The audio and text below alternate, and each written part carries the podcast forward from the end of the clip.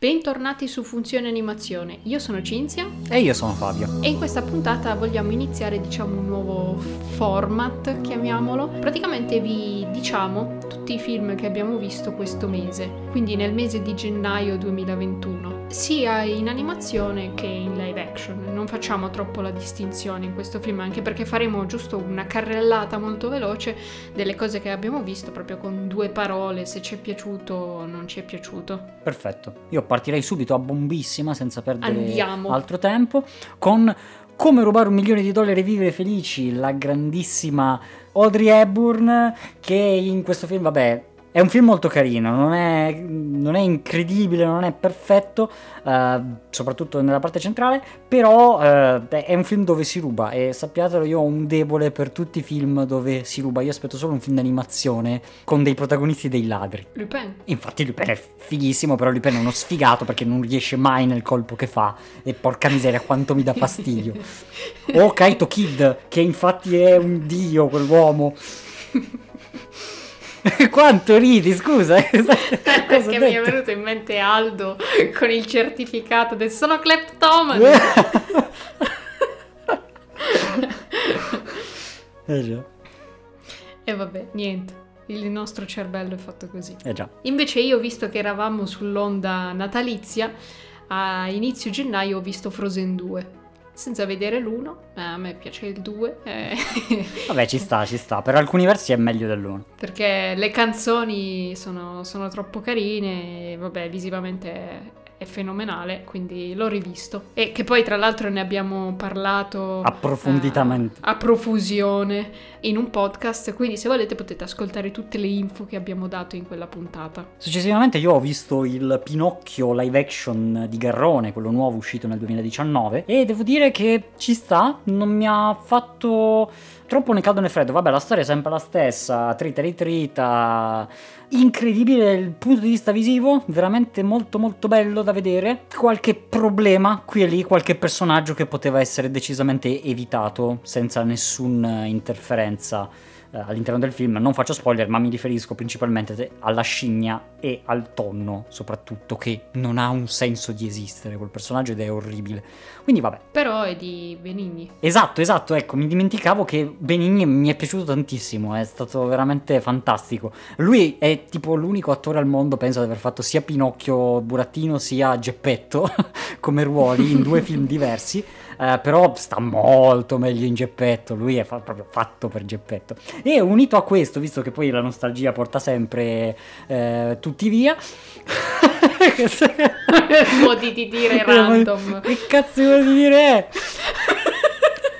Ho rivisto anche il bellissimo, incommensurabile, incredibile Pinocchio, il grande musical della Compagnia dell'Arancia che noi proprio l'abbiamo visto quando eravamo piccoli, ci è piaciuto tantissimo ed è stato ed è veramente veramente un grande musical, è veramente fantastico. Tra l'altro lo trovate gratis su YouTube come niente, quindi se lo volete andare a recuperare, po- poveracci però perché cioè si sono fatti un mazzo quadro e riconoscenza, non dico zero, ma più o meno. Poi abbiamo visto Soul, di Entrambi. cui abbiamo fatto anche il podcast, quindi vabbè, vi rimandiamo a quello se volete saperne di più, però è un sì. È un sì, decisamente. Poi sull'onda dei consigli di Fabio, grazie alle sue mini review su IGTV, eh, mi sono guardata Spice in Disguise e confermo. È molto carino, divertente, scritto bene, il cattivo è forte e i personaggi anche sono belli. Poi l'ho visto in inglese, quindi le voci di eh, Will Smith e Tom Holland eh, rendono proprio bene. Sì, io l'avevo visto in italiano con eh, l'ottimo doppiaggio che, che ci contraddistingue, lo sappiamo, però eh, effettivamente un po' mi dispiace, probabilmente me lo recupererò anche in inglese per sentire quella parlata così caratteristica veramente di Will Smith che è davvero fantastica. Io poi, sempre perché comunque mh, così sulla nostalgia, ho visto un Don Camillo che voi dite che cosa dia- Don Camillo è bellissimo, è fantastico. Nessuno dei film di Don Camillo è perfetto, nel senso che ogni film ha qualche problema, qualche sezione che n- non funziona o che è troppo lenta o che è troppo gnè. Però sono tutti bellissimi e io ovviamente cosa si fa quando si vede il primo, poi ci si rivede tutti Eh, a catena, quindi Don Camillo, Don Camillo, non li ho visti in ordine, cosa strana, Don Camillo, Don Camillo e l'onorevole Peppone, Don Camillo Monsignore ma non troppo e il ritorno di Don Camillo, che in realtà è, è il 2, io credevo che fosse un po' il più brutto perché comincia un po' in maniera triste, in realtà è uno dei più belli alla fine. E anche storicamente impattante perché poi c'è tutta la parte dell'alluvione, cioè non so, mi sa molto di documentari, è fatta molto bene quella parte. No, sono molto belli e fanno parte praticamente della cinematografia della nostra infanzia, grazie al nostro babbo e al nostro nonno. Esatto. E quindi immagino che quando eri a casa sotto le feste E sono stati un piacere da guardare con i nostri genitori perché veniamo proprio da quel mondo lì, quindi ci sentiamo molto a casa. Poi io invece a Capodanno, praticamente, ho visto Ritorno al futuro. Così. Non me lo ricordavo e volevo rivederlo. E boh, mi ha fatto straridere, è proprio, proprio bello. E stranamente non me lo ricordavo, però top, veramente figo. A me non è mai piaciuto così tanto, però vabbè, cioè ci può stare, lo capisco. Però noi la notte di Capodanno effettivamente abbiamo visto un film incredibile. Lo vogliamo dire? Lo vogliamo, eh certo che lo vogliamo dire. Lo Rollit è uscita la, la versione dello svarione, però dello Hobbit. Che trovate, se cercate lo, lo Rollit, lo trovate subito da, da poter scaricare. Come dire, è, è- è un film dello svarione, quindi ha pregi e difetti. Però fondamentalmente fa un ridere porco, è veramente bellissimo. Poi, visto che praticamente su Telegram eh, ci, ci mandavamo le gif del coniglio di Pets, così random, non so, abbiamo cominciato a mandarci una gif e poi sapete che una gif tira l'altra. E ho detto, ma scusa, ma queste animazioni sono fatte benissimo, è troppo carino questo coniglio, guardiamoci il film. E allora mi sono riguardata Pets, perché mi pare che l'avessimo già visto. L'avevamo già visto. E però mh, l'avevo completamente eliminato dalla mia memoria. Per una buona Però ragione. effettivamente è carino, cioè vabbè non è un capolavoro, però è divertente, ti passi bene una serata secondo me. Andrà visto Pets 2, che io non ho visto, tu hai visto, quindi... Eh sì, perché sull'onda di Pets poi ho visto anche Pets 2 e ovviamente, vabbè ovviamente ci sono rari casi in cui il 2 è meglio dell'1. Mm, questo non è uno di quelli. Quindi questa tua- questo tuo dire che ci sono rari casi è stato del tutto inutile. sì. e però dai, anche lì, per passarsi una serata e lavare via lo stress ci sta. Io ho visto questo Rosso Mille Miglia, un film abbastanza vecchiotto di produzione italiana, che non è niente di che, anzi a tratti ha degli attori abbastanza eh, terribili nelle loro interpretazioni. È molto bella tutta la parte riguardante le auto che ovviamente hanno mangiato tutto il budget per essere affittate e soprattutto riprese in modo figo. Ovviamente in un film così devi fare una scelta e scegli di concentrarti un po' più su- sulle auto, anche dal punto di vista della trama, mm, boh, è un film che passa abbastanza in secondo piano, diciamo. Poi ho visto Arthur e il popolo dei Minimei, che è un film del 2005 e è un misto eh, tipo... È come prendere Bugs Life e unirlo con eh, Tesoro mi si sono ristretti i ragazzi, no? Però è bello, non avrei mai pensato di dirlo, soprattutto dalla copertina terribile che, che ha quel film, ma è bello, è carino, è molto bellino. Cioè la storia è fatta bene, cioè vabbè, non è... ca- capiamoci, non è grande letteratura. È un film eh, fatto mh, con tutti i crismi e soprattutto il 3D, io non me l'aspettavo di quella qualità in quell'anno. Mm, È veramente qualcosa di eccezionale per il periodo. eh. ma è produzione di che paese? È europea? americana, no no è americana. Ah, ok. Tra l'altro ha come attore il ragazzo che ha fatto anche il protagonista nella fabbrica di cioccolato e ha fatto anche August Rush, la musica nel cuore, insomma, eh, poi sì ho visto che questo Arthur, il popolo dei Minimei, ha vari sequel di cui non me ne frega assolutamente niente. Mi è bastato il primo, va, va benissimo così. Però 3D top, cioè anche dell'acqua che dici è la roba più difficile da fare del mondo, rende bene, non me lo sarei mai aspettato. Poi, cioè, continuo a parlare io perché io ho visto un po' più film eh, di, di Cinzia a sto giro. Ma un po' sempre così, eh. Mm, Sì, dipende. Ho poi visto A qualcuno piace caldo, perché mi ricordo che me l'avevi dipinto veramente come un capolavoro. È un capolavoro. È un capolavoro, però... Intanto è Billy Wilder. E va benissimo. E È va già uno benissimo. scalino sopra. E va benissimo, infatti la sua firma c'è e si vede ed è bellissima.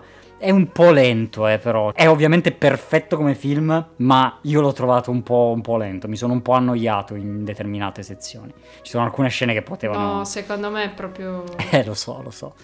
Eh. Non è il mio preferito suo, perché ovviamente il nostro preferito è un 2-3.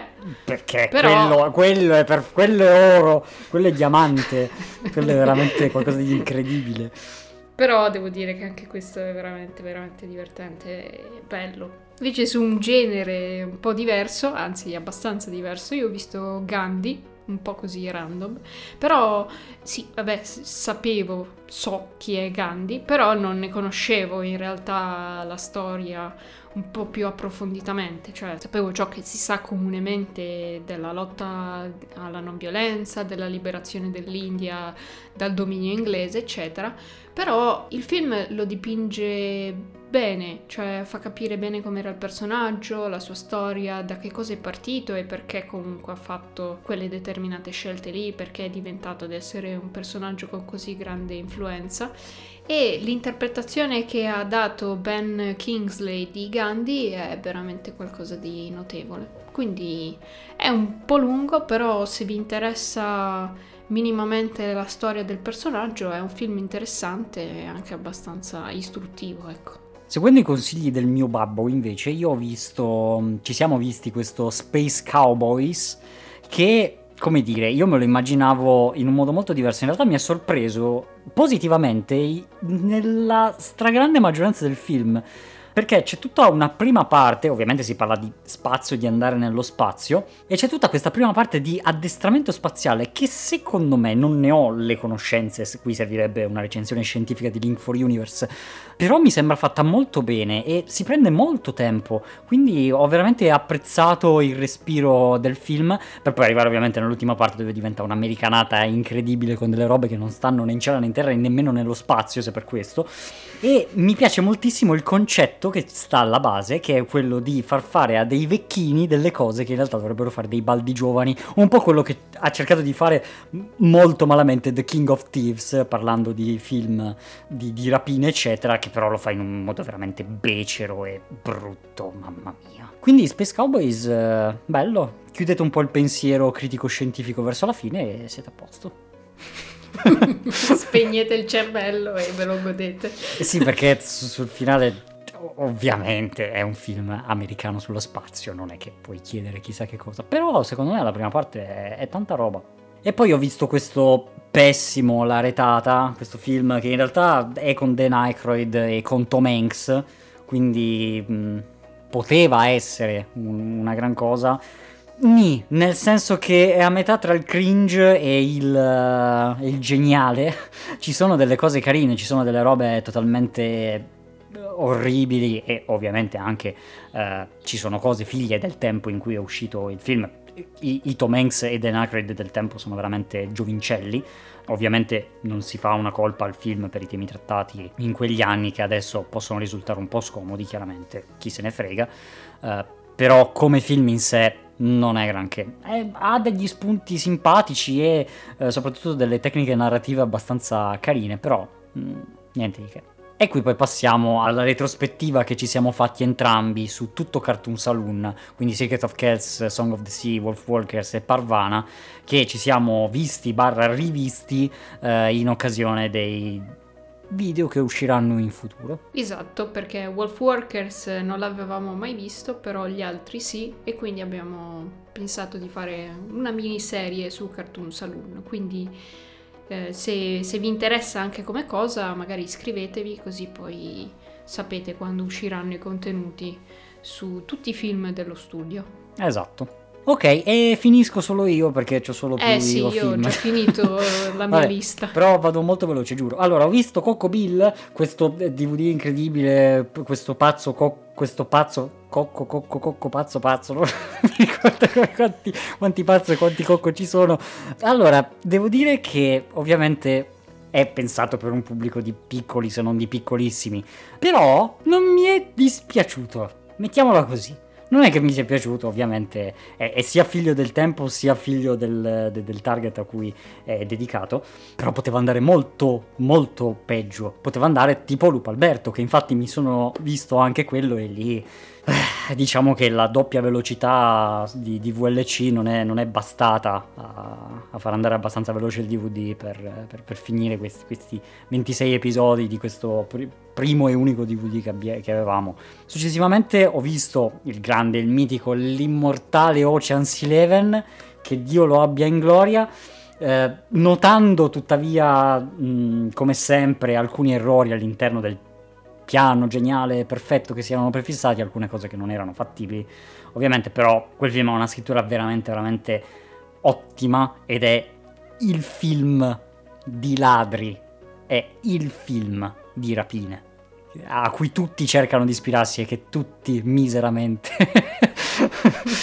falliscono. E infine, proprio ieri sera, ho finito eh, la quarta e ultima per, per, il momento stagione di Sword Art Online, Alicization. Allora, fa schifo. diciamolo chiaro e tondo, la quarta stagione è da buttare completamente, è solo un mucchio di fanservice e di puntate tirate per le lunghissime dove non succede assolutamente niente, dove sai già tutto minuti e minuti prima che possa succedere, dove ti aspetti tutto con tutti i personaggi che piangono, che piangono, ad ogni puntata c'è un personaggio che piange, che gli viene la lacrima agli occhi ogni 5 minuti buchi di trama, crateri di sceneggiatura che nemmeno groviera, proprio pessima, pessima, pessima. Avevo cominciato l'Incitation, quindi eh, ho voluto finirla.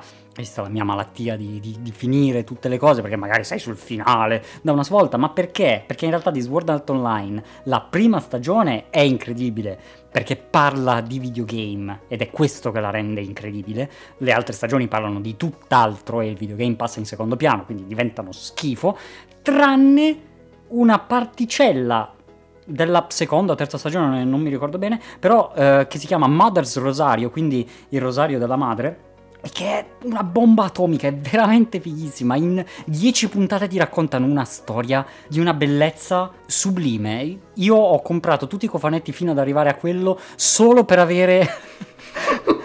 solo per avere Mother's Rosario, perché è veramente, veramente eccezionale. È veramente qualcosa di, di spettacolare. Poi dopo quello mi, sono fermato perché eh, li ho recuperati poi su Amazon Prime e, e via.